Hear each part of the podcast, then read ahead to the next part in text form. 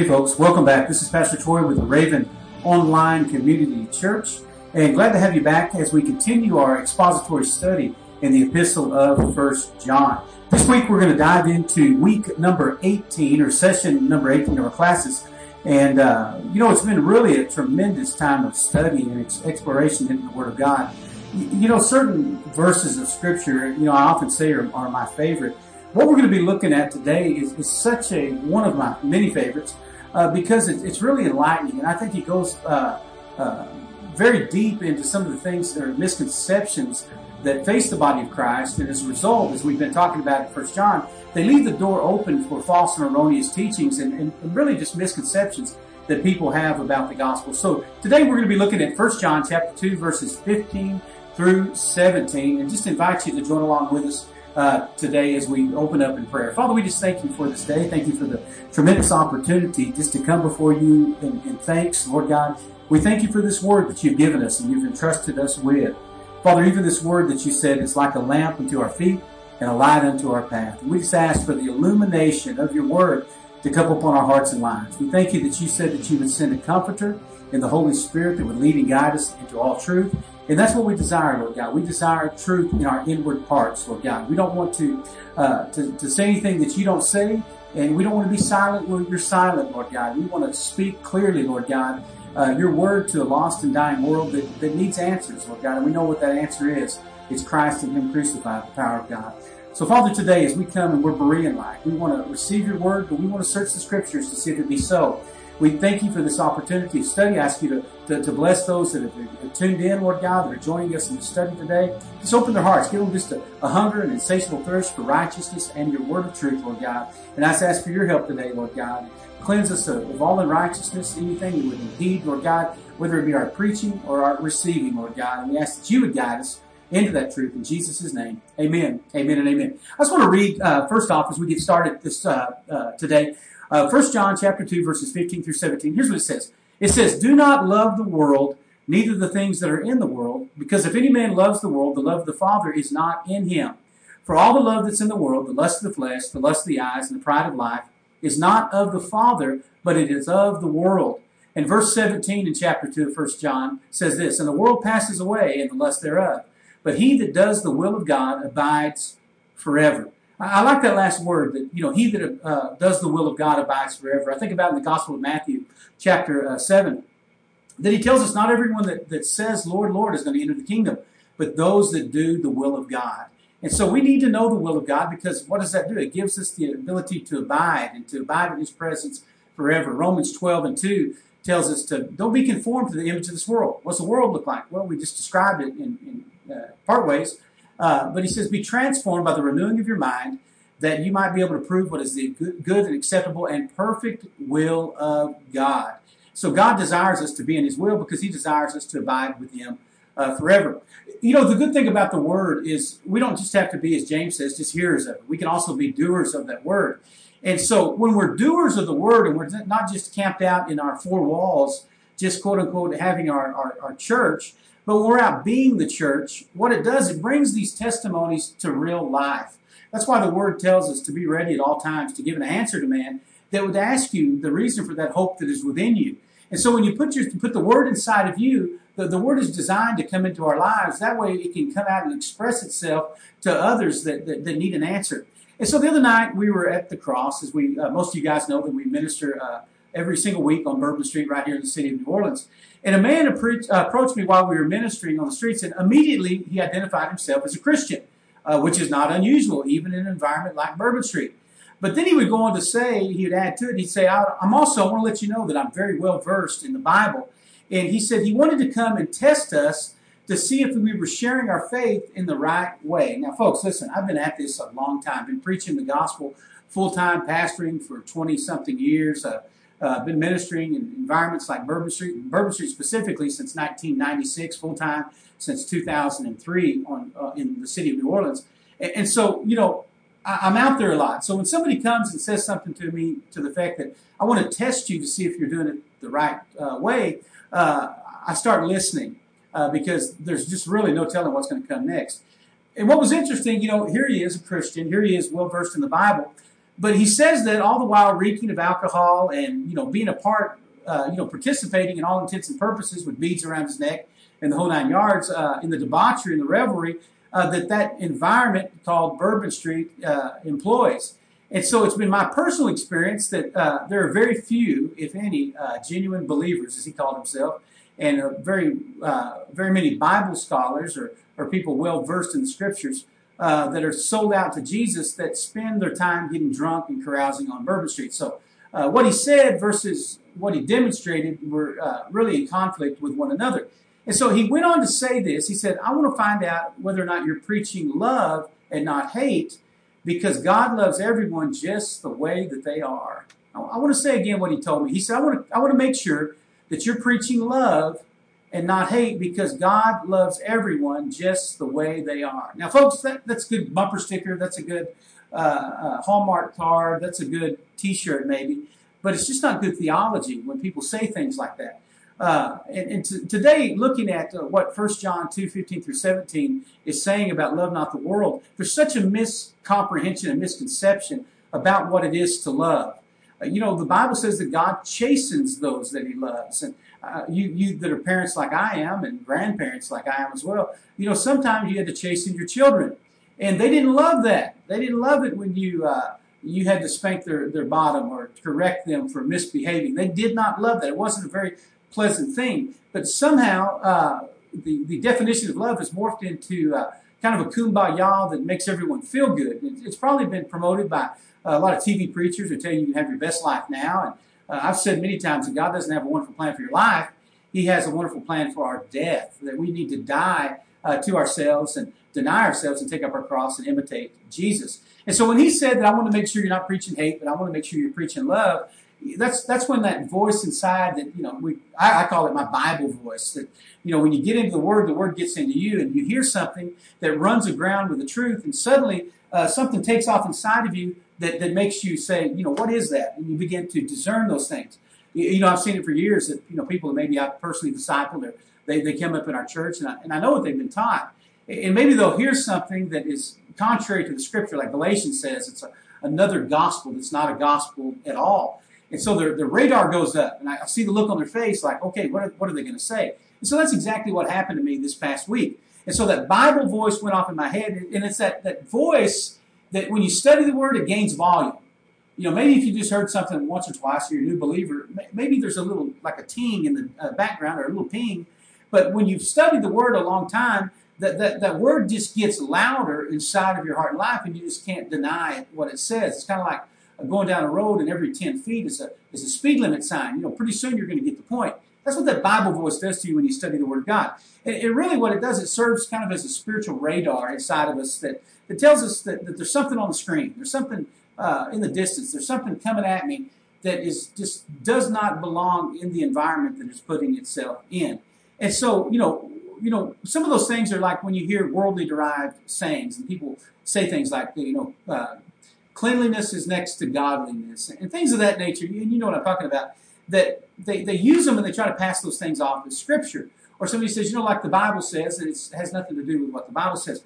Uh, sometimes when people use things out of context, and we've all heard it, maybe we the Bible voice didn't go off because we're not uh, we don't study expositorily, or we don't uh, uh, study like the Bereans did to search the Scripture to see if it be so.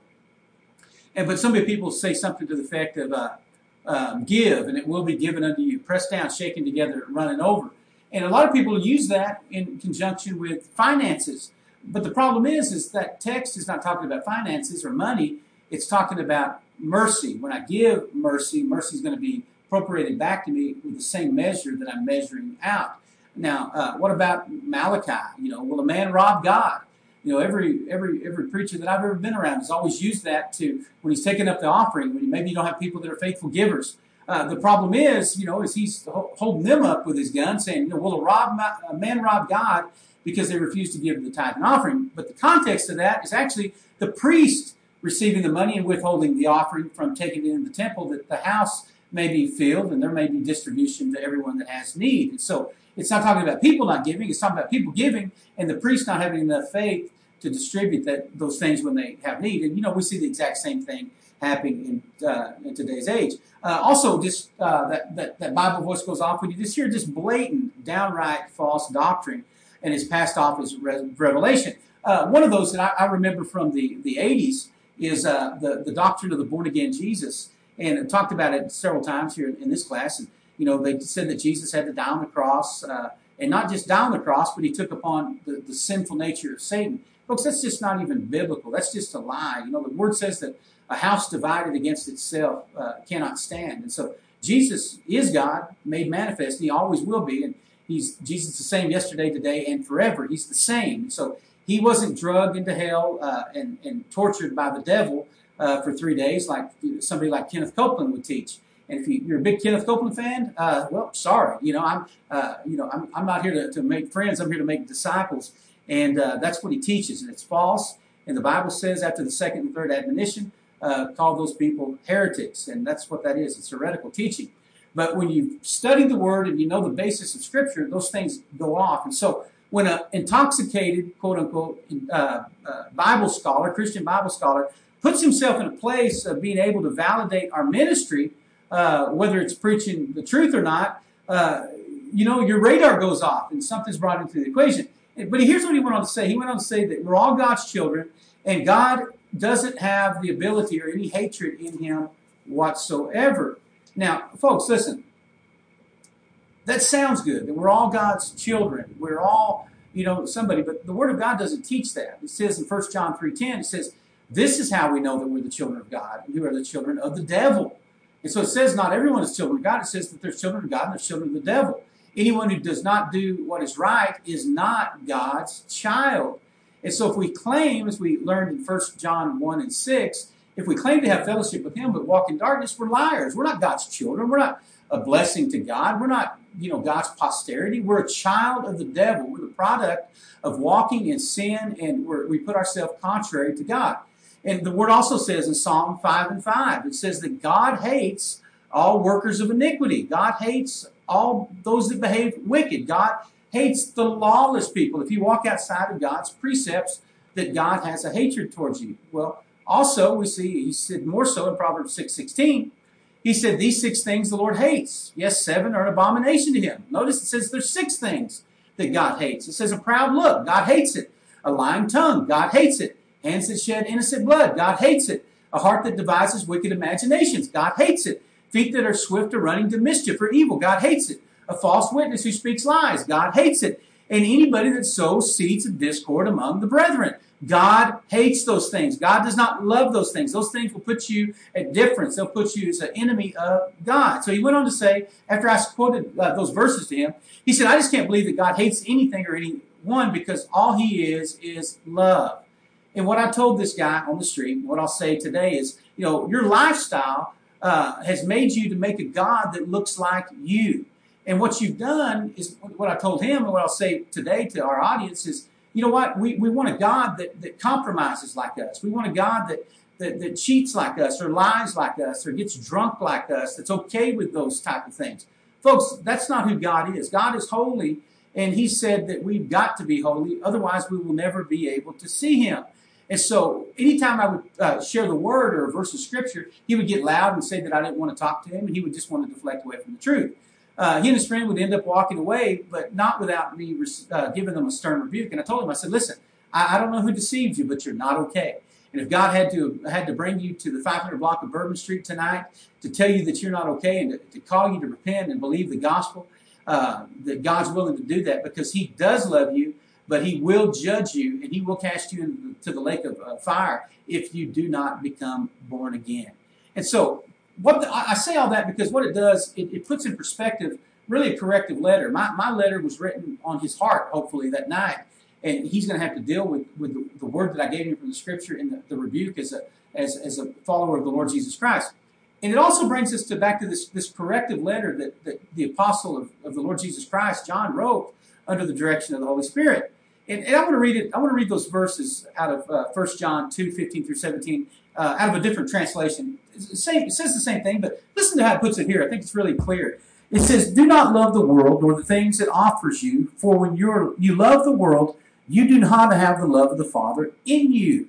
It says, For the world offers only cravings for physical pleasure, a craving for everything we see, and pride in our achievements and possessions. These things are not from the Father, uh, but are from the world. And the world is fading away, along with everything, every people that crave after it.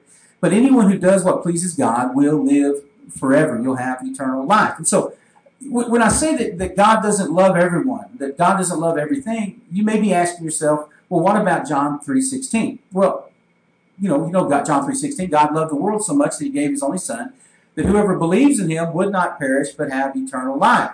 And so you say to yourself, well, God loved the world, shouldn't we also love the world? Well, John 2.15 says, don't love the world, neither the things that are in the world. But you say again, John 3.16, God loved the world, so shouldn't we also love the world? So folks, here's the thing you know, we got to understand also that, that John that wrote the epistle was also the John that wrote the gospel. And there are certain things that you need to understand that because that, that, that the epistle was written 30 years after that gospel letter was written, there were certain things that were understood by the church. There was certain, you know, certain foundation that had already been laid that, that he could build upon, that he didn't have to go back and repeat himself once again because the, the message, the teaching, the, the, the apostles' doctrines had been uh, spoken through uh, uh, through the early church, and so people had a handle on it. So when he shows up with the, the epistle, he's operating off the basis of a message that has already been circulating for 30 years. And that's the gospel of the Lord Jesus Christ as told by the apostle John in the gospel of John.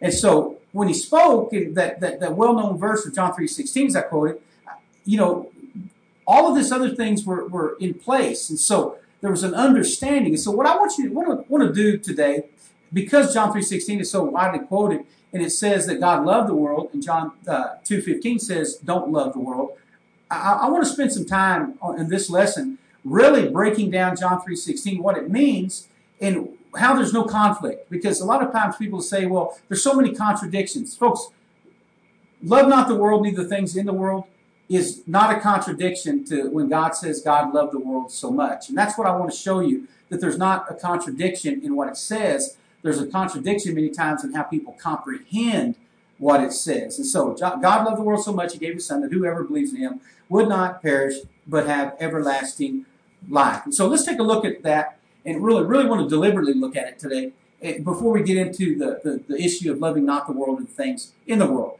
And so any honest, really, evaluation of Scripture re- requires a few things to be established. Number one, you got to look at the, the originator. What was the intent of it? And obviously, the one that spoke that was God. God loved the world so much. So it originated with God. The second thing is, is what's the intention of the originator? And obviously, it was to reconcile people back unto God. That's the reason Jesus came. He was the great reconciler. He gave us, uh, at his ascension, the ministry of reconciliation to preach the gospel. Now, here's, here's the key. Number three is the audience or the object. And, and this, I believe, is where people run aground on John 3.16 as a result have a miscomprehension uh, of what uh, 1 John 2.15 says.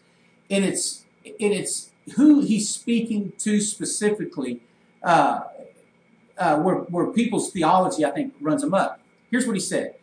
He said, For God so loved the world. Now, the typical knee jerk reaction is that God just loved everyone because if he loved the world, that means that everyone's in the world. But is that really what he said? Well, I'm glad you asked that question. It says, God so loved the world. That word, many of you may know it, is the Greek word cosmos. And it can mean the world, it can mean the universe, it can mean worldly affairs, it could even mean the inhabitants of the world. Yet, within context, the literal meaning here in the Greek is something ordered or an ordered system of things. Something ordered or an ordered system of things. And I'm going to show you exactly why I would say that. And so let's go back to the beginning. So when I said that he loved the world, he loved the system or ordered things. So say it like this. Because God so loved an ordered system of things that he gave his only son. That whoever believes in him would not perish but have everlasting life. Let's go back to Genesis 1 and 2. Here's what he said. He said, In the beginning, God created the heaven and the earth, and the earth was without form, and it was void. And darkness was on the face of the deep, and the Spirit of God moved upon the face of the waters. You know that. You know Genesis 1, 1 and 2. Now, how many of you believe it? How many of you believe in the creation story? I totally believe the creation story. He said, in the beginning. Now, think about that just for a second. He starts out the Word of God with that phrase, in the beginning. What in the beginning does is establishes a, a sequence, it establishes a system of order. So if there's a beginning, there needs to be an ending. You know, Jesus Christ in, in Revelation 1 and 8 identifies himself. He says, I'm the Alpha and I'm the Omega. I'm the beginning. I'm the ending. I'm, I'm, I'm everything in, in between. I'm, I am the one that determines the sequence of events. And so, in the beginning, he established something. He established order. He established the, the, the, the beginning of a pattern that was going to be developed throughout the Word of God. Colossians chapter 1, verse 16. Write it down. Colossians 1, 16. Turn there, write it down, look at it later. Here's what it said. For in him, speaking of Jesus, all things were created. And so, if in him all things were created, things in heaven, things on earth, visible, invisible, whether there be thrones or powers or rulers or authorities. All things have been created through him and for him. And so when it says in the beginning, God created, who did the creating? Well, God did, specifically Jesus Christ. He is the creator of all things. Now, check this out the book of Job, chapter 28, verses 25 through 26. It says, He decided how hard the wind should blow and how much rain should fall. He made the laws for rain. Notice he used the word laws and laid out a path or a pattern for the lightning. Isaiah chapter 40 and verse 12 says this. It says, Who else has held the oceans in his hand? Who has measured off the heavens with his finger? Who, who knows the weight of the earth? Or who has weighed the mountains and hills on his scale? Now, what he's, what he's laying out, he's saying, listen, He's the one that created these things. He's the one that set order. He's the one that established certain parameters, certain distances, all of these things, right down to the distance that the moon uh, revolves around the earth and the earth around the sun. All of those things were ordered. All those things had to be perfect in order for uh, him to be able to, to, to put life on this planet in the way that he desired life to be. So he established an order of something. So in the beginning, or in accordance with him being the creator, he created or established a, an order. He established a pattern for things. Then, check it out. Genesis chapter 1 says this. It says, And the earth was without form and void, and darkness was upon the face of the deep. I, w- I want to stop right there just for a second. Because the Bible says, in the beginning, at the initial sequence of things, God created the heavens and the earth. God established an order. Then it says the word and. Now, folks, when, when you're talking, in, in, just take our English language just for a minute, an and, the word and is a conjunction. It, it, it, it joins two separate thoughts together. And so when I said, listen, I, I want to go to the store and pick up a gallon of milk and a loaf of bread, what am I doing? I'm joining two things into one thought. And so in the beginning, God created the heavens and the earth, and the, and the earth was without form and void. Two different elements joined into one thought. So I want to bring those things together for you. And this is so revealing to our subject matter, and I, and I do not want you to miss this because I think if you get this, it's going to be another one of those Rosetta stones, so to speak, that's going to really open up Scripture to you. That word without form is a Hebrew word which means to have no form, to have no order, to have confusion. So, in the beginning, God created the heavens and the earth. The earth was with no form, with no order, with confusion. It also says it was void. That void literally means it's a it's a, a, a, vacuity. And that word vacuity means basically a lack of purpose. It means it's pointless. It means it's inane, no order. It's totally in ruin. And so, you know, when it's when it's that vacuity, in other words, there's there's there's nothing profitable. There's there's nothing beneficial taking place in it. It's pointless. Then the, the, the last word that he used in the last phrase, uh, it said, and darkness was upon the face of the earth. That means darkness. It means obscurity. It means also means in a, in a moral sense. It means dread. It means sorrow, and it means misery. So a disorderly, confused, pointless run of darkness, dread, and misery. That's that's what it was describing. Now, does that sound consistent with everything that we know about God?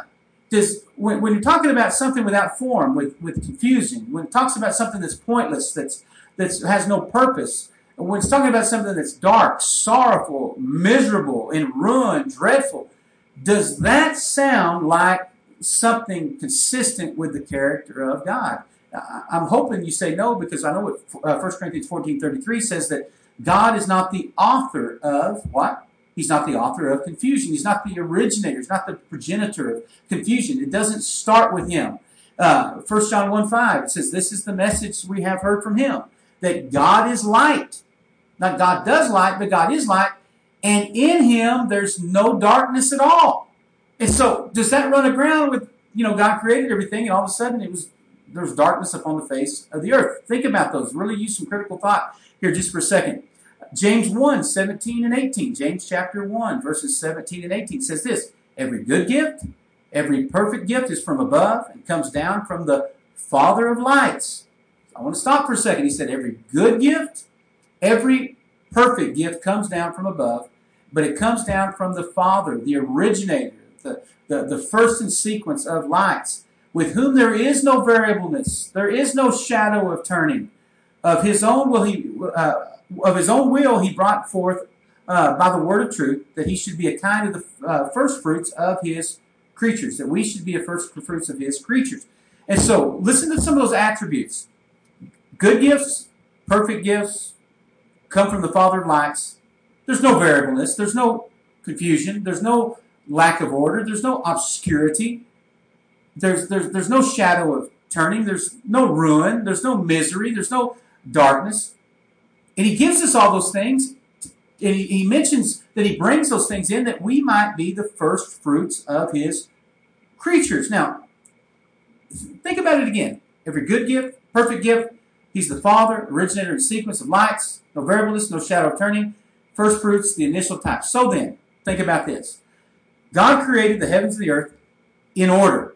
Why? Because everything he does, he creates in order. You, you, you look at the, the creation story. Everything that he created was perfect. But something happened between Genesis 1 and 2, uh, something evidently very cataclysmic. And of, of, which, you know, I'm not, I'm not going to speculate on pre-Adamic creation. This is not even what this is about. It's not young Earth versus old Earth uh, because you know I don't I don't know. I'm not the one that was able to measure those things with my hand. Uh, all I know is what the Bible teaches versus what the Bible doesn't teach. I, I don't have to uh, to, to convince uh, the, the atheists that the earth is only 6,000 years old. Why? Because the Bible doesn't say it's 6,000 years old. I've, I've, I've, never been able to find the, the number 6,000 in the Bible. Uh, the, never, the Bible doesn't say that the earth is not millions of years old. I've never found that in the Bible. What the Bible does say is 6,000 years ago, God said, let's create man in our own image. That I'm not connected spiritually, physically, with my DNA or anything else or God's plan to anything that happened prior to Adam. Now, what happened prior to Adam in the dateless past? You know what? I wasn't around for that. And the Bible is not about those things. And so, where the Bible speaks, we speak. Where the Bible's silent, we're silent. But the Bible did speak. In the beginning, God created something. We know that there's no shadow of turning, that God doesn't is not the author of confusion. But Genesis 2 mentions an earth that was full of confusion. So something happened that was outside of God's will that was outside of God's plan, that was not God's handiwork, that was not the effect of something that God did, so it had to have been effect of what someone else did. You know, my, my perfect personal belief is that it was the result of the fall of, of Lucifer and who became Satan and the third of the angels fell with him, that that was a cataclysmic event that disrupted God's order. And what we see in the second chapter is God reestablishing the order, God doing something to, to reconcile uh, man back to himself and bring order once again, or uh, not reconciling at that point, but God uh, wanted to reconcile order, and so He created uh, what we call our earth uh, to to have a have mankind that would, would have fellowship with Him. so He created the heavens and the earth with order, and then something happened of which we don't know what it was, and it brought about disorder and it brought about destruction. Then we see this unfolding of the six days of creation or this order coming out of chaos because it was a chaotic state prior to that. Genesis 1 4. Think about this. It says that God saw the light. And what he said, he said it was good. He didn't say it was dark. He didn't say it was confused. He didn't say he said it was good. And God divided the light from the darkness. Uh, Genesis 1.10, God called the dry land earth, and he gathered together the waters and God uh, and the seas. And God said what? He said it was good. Uh, the uh, Genesis 1.12, the earth brought forth grass and herb yielding seed after its kind. There's a, a, point of order right there, its kind, and the tree yielding fruit, seed was in itself, after its kind. There's an order. And God saw that what? It was good. Genesis 1.17. Uh, he set the firmaments of the heaven to, to, to give light upon the earth and to, to rule over the day and over the night and divide the light from darkness. And God saw it. What did he say? It was good. Why? Because every good gift, every perfect gift comes from down from God, the Father of lights. There's no variableness. There's no shadow of turning. Genesis 1.21. And God created the whales. He created every living creature that moves. He created the waters, uh, uh, moves in the waters that brought forth abundantly after their kind, and every winged fowl after its kind. And God said, what? It was good. Notice when God creates something, it's good. It's not chaotic. It's not dreadful. It's not miserable. It's not pointless. It's not inane. It doesn't uh, possess this vacuity. It's good. Then Genesis 1.25, and God made the beasts of the earth after its kind, the cattle after their kind, and everything that creeps upon the earth after its kind. And what happened? God said it once again. He said, it was good. And so when God creates something, God created it as good. For God so loved his order. God so loved what was good. He said it was good. God loved the fact that all of these things came together according to his plan and to his will. It was good. The light, it was good. The land, the sea, it was good. The vegetation, good. The firmament, it was good. The birds in the air, the fish in the sea, they were good. The things that walked on the earth, all of those things were good. So all those things here represent an established order that God had brought forth. Uh, and of all these things that were designed to function after their kind or to follow a prescribed order of things. So everything God creates is orderly. Let all things be done decently. Let all things be done in order. He's not going to give an instruction through his servant Paul the Apostle to the church at Corinth, uh, 1 Corinthians chapter uh, 4, uh, 1 Corinthians 14.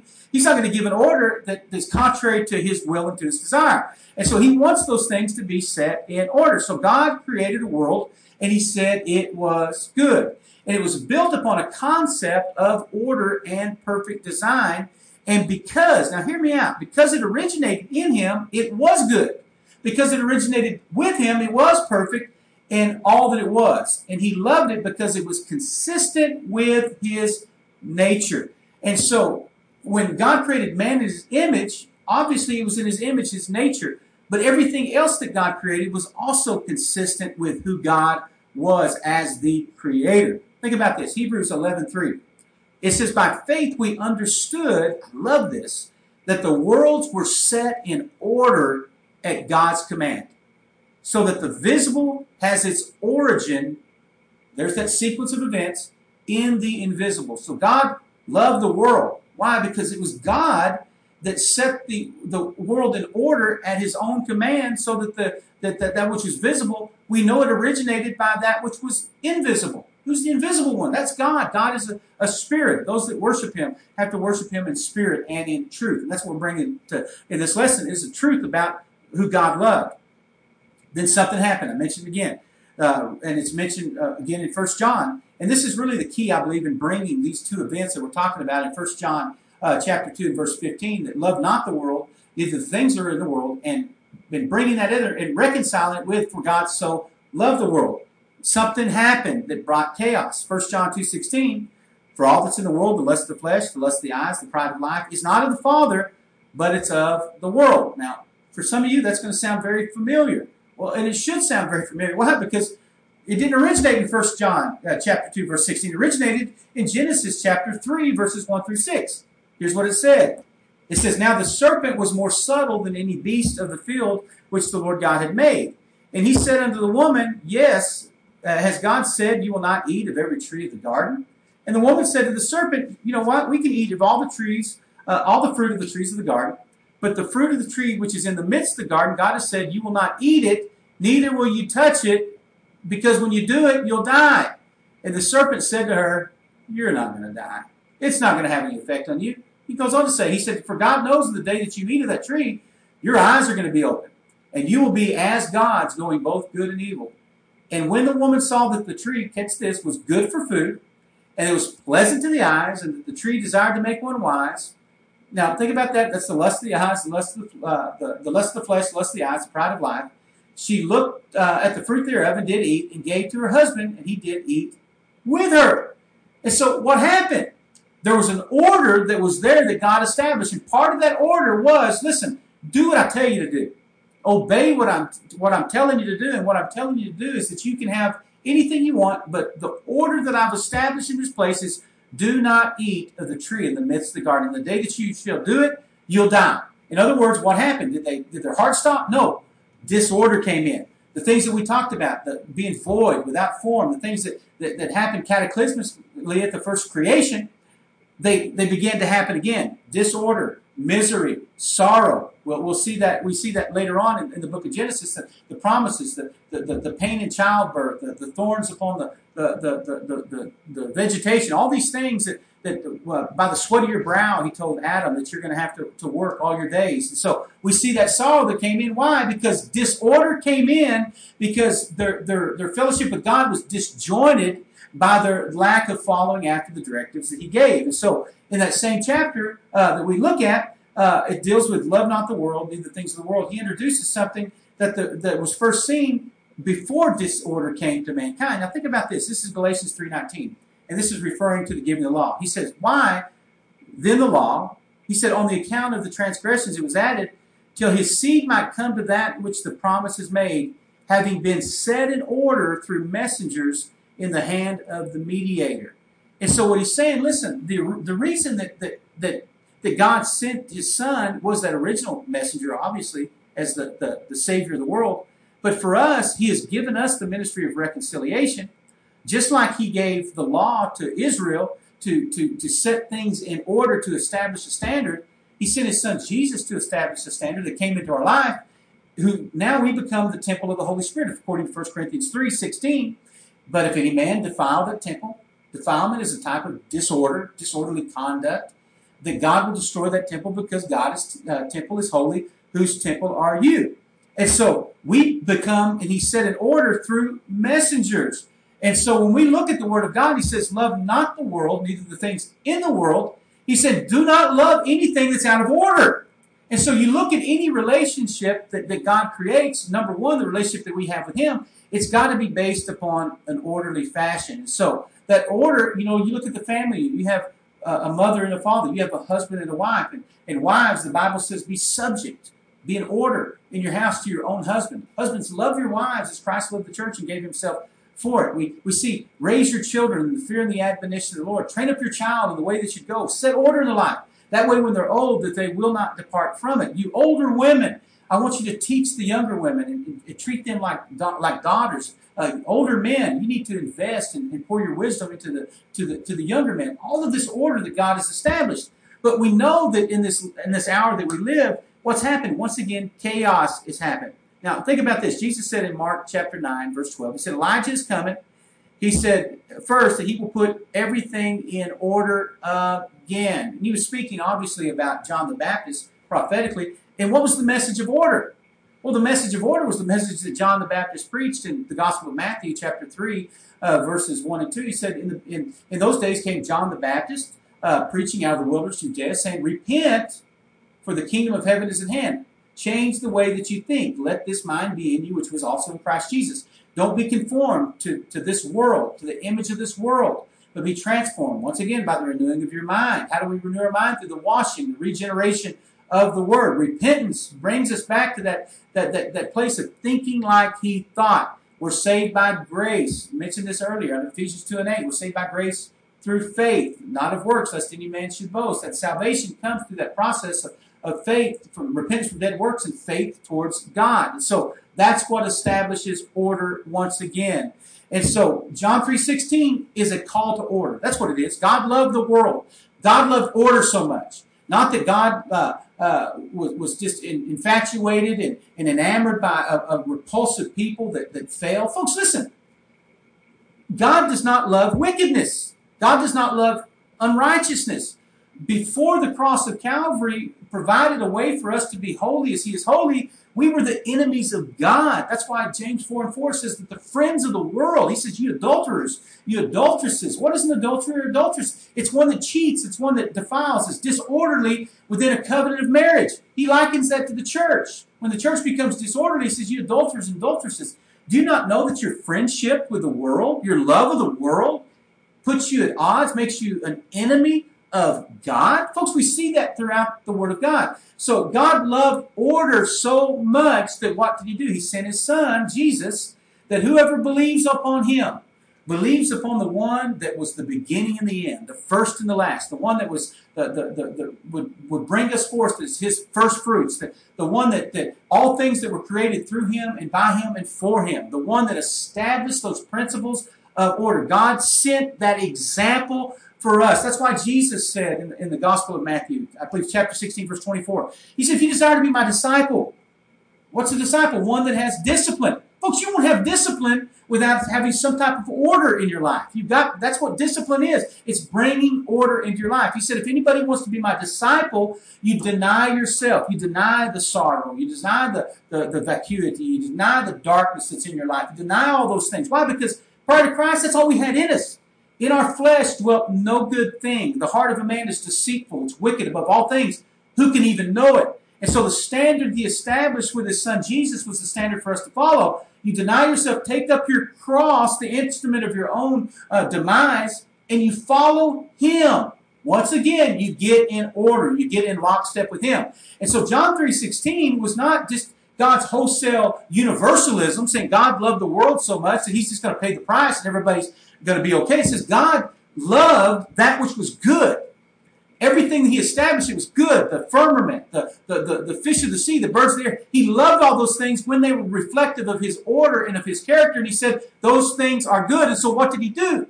He sent his son Jesus to once again establish a pattern of righteousness for that goodness to be made manifest in the earth. And so that's exactly what John 3.16 is. And listen, look what he says. I love this. God loved the world so much that he gave his only son to establish order that he that believes in him would not perish but have what kind of life? Have eternal life. Folks, listen, because the, the gospel has, has been so twisted over the years, you know, people think so many times, you know, hey, you, you hear a good message, you go up to an altar, and you, you pray a prayer, and you have eternal life. Now, they don't even know what that means. What they think is, okay, eternal life means when I die, I go to heaven. Folks, that's just a portion of eternal life. Eternal life starts the day that you're born again, that you come to Christ Jesus. Why? Because eternal life is Jesus' life. That's what it is. It's having Christ, it's abiding in Him and, and Him abiding in us. That's what it is. Who is eternal life? Jesus Christ is the way, He's the truth, and He's the life. And so Jesus is eternal life. Why do I say He's eternal life? Because He's the Alpha, He's the Omega, He's the beginning of the end. He's eternal. He's there's no He has no beginning, He has no ending. And so if we believe upon him, we're not going to perish. We're not going to get disorderly. We're not going to be chaotic. We're not going to find ourselves in darkness and in ruin.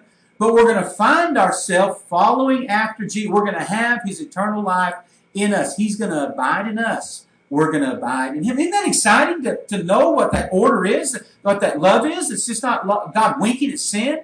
It's God looking into our hearts and lives and, and, and affirming us uh, uh, through the cross of Calvary, through faith in that repentance from dead works and faith towards God. Now, you're not going to have that that that that that that eternal life, walking in the same uh, wickedness that you you had in the world. Now, creation, order, the world in its original state, it was all good, but after the fall, there was none good, according to Mark 10, 18. Not even one. Uh, Romans 7, 18 says this. It says, For I know that in me, my flesh, I quoted this earlier, dwells no good thing. For to will is present uh, with me, but how to perform that which is good, he said, I don't even know how to do it. That was Paul the Apostle trying to do it in a religious way. Now, what happens in 1 John chapter 2, 15 through 17? He said, Listen, don't love the world or the things in the world. Not the lust of the eyes, not the lust of the flesh, the pride of life. If you love those things, the love of the Father is not in you. Paul the Apostle, before he became Paul the Apostle, when he was Saul of Tarsus, the, the, the Pharisee of Pharisees, circumcised the eighth day of the, of the stock of Benjamin, you know, concerning zeal, persecuting the church. He tried to do these things, but there was nothing good in him. With, with all of his religion, he was still out of order. There was nothing good at all. But whoever believes, whoever has faith, now walks in order. I want to read something else. Right there again. Don't love the world, neither the things that are in the world. Folks, let me ask you a question. What is it in your life that may bring you disorder, that may bring confusion, that may bring darkness? He's telling us right there listen, don't love the world. Now, when we're talking about the world here, we're not talking about what we're talking about in John 3.16. That was his creation. That's not it. And so I want to differentiate between those things just for a few minutes while we got just a little bit of time left. And so when God loved the world, what did he love? He loved order.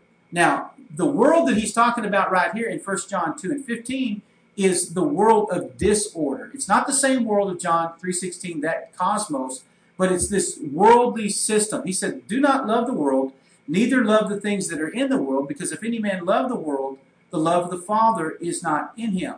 Those things that are chaos, you know, what we think about is these manifestations of disorder, uh, sexual immorality, drunkenness, uh, lying, uh, deception, uh, stealing, uh, blasphemy, all of these things that we associate with the world. Folks, those are worldly things. But anything that is not in lockstep or agreement with Him is the world. Folks, unbelievers are the world. Should we love, quote unquote, unbelievers in the sense of thinking they're okay? Absolutely not. Have no fellowship with the unfruitful works of darkness, but rather reprove them. We're either children of God or we're children of the devil. Does that mean that we're insensitive? Does that mean that we don't love them in the sense of desiring to see them brought back into order? Absolutely not. That we, we, we do love that. Uh, Jesus was uh, was uh, always called. He was he was even referred to many times. It says that, that that that you're a friend of publicans. You're a friend of sinners. Well, he was friendly towards them, not a friend in the in the sense of associating with them on on a, on a moral level, but he was extending mercy to them. And so he wasn't loving what they were doing. You know, people say many times, well, I can drink because Jesus turned water into wine. And that's a whole other argument out of John chapter 2. But, uh, I, and I don't believe that Jesus created an intoxicating beverage. Why? Because the, the Bible says, let no man say when he's tempted, he's tempted of God, because God would tempt no man with evil. And if God would, uh, would you know, with Jesus, if he would create all of that wine in a party, obviously that would create a temptation uh, that would be contrary to his will. And uh, once again, that's a whole different study. Uh, but folks, listen, the, the world are those things that bring us out of agreement with God. And so sometimes those are ungodly relationships. Don't be uh, yoked together with unbelievers. Uh, why? Because we know bad company corrupts good morals. Don't be in associate with, association with things that con- you to walk contrary.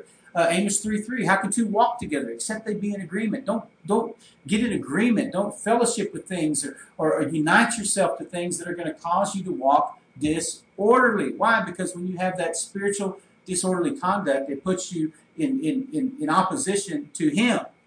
If any man, uh, for all that's in the world, once again, lust of the flesh, what was that? The things that our flesh desires, anything that, that, that would cause us to, to, to seek after those things that are just pleasing to the natural. Folks, listen, we're just passing through. And so our, our flesh craves recognition. It craves, craves all these things that are going to uh, uh, accentuate the flesh, that are going to validate the flesh. Folks, one day this is going to be consumed this flesh is going to return to the dust from where it came, and our spirit's going to return to God. So don't try to hold on to these things that are just fading away. The lust of the flesh, the, uh, the lust of the eyes. In other words, looking upon things. It can be uh, desiring what somebody else has, whether it's somebody else's wife or, or, or somebody else's possessions or, or, lusting or whatever it is, but those things that are entered through the eye gate and the pride of life. You know, just saying, listen, I want to be recognized. Why do I have to submit myself unto God? All of those things are of the world, they're not of God. And so if we hold on to those things, what's going to happen? Well, the Bible says the, the world passes away and the lust thereof, but he that does the will of God abides forever. Folks, don't love the lack of order.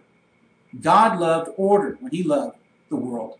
But he says, don't love the lack of order. Don't love the world. What was that world that he was talking about here in First John?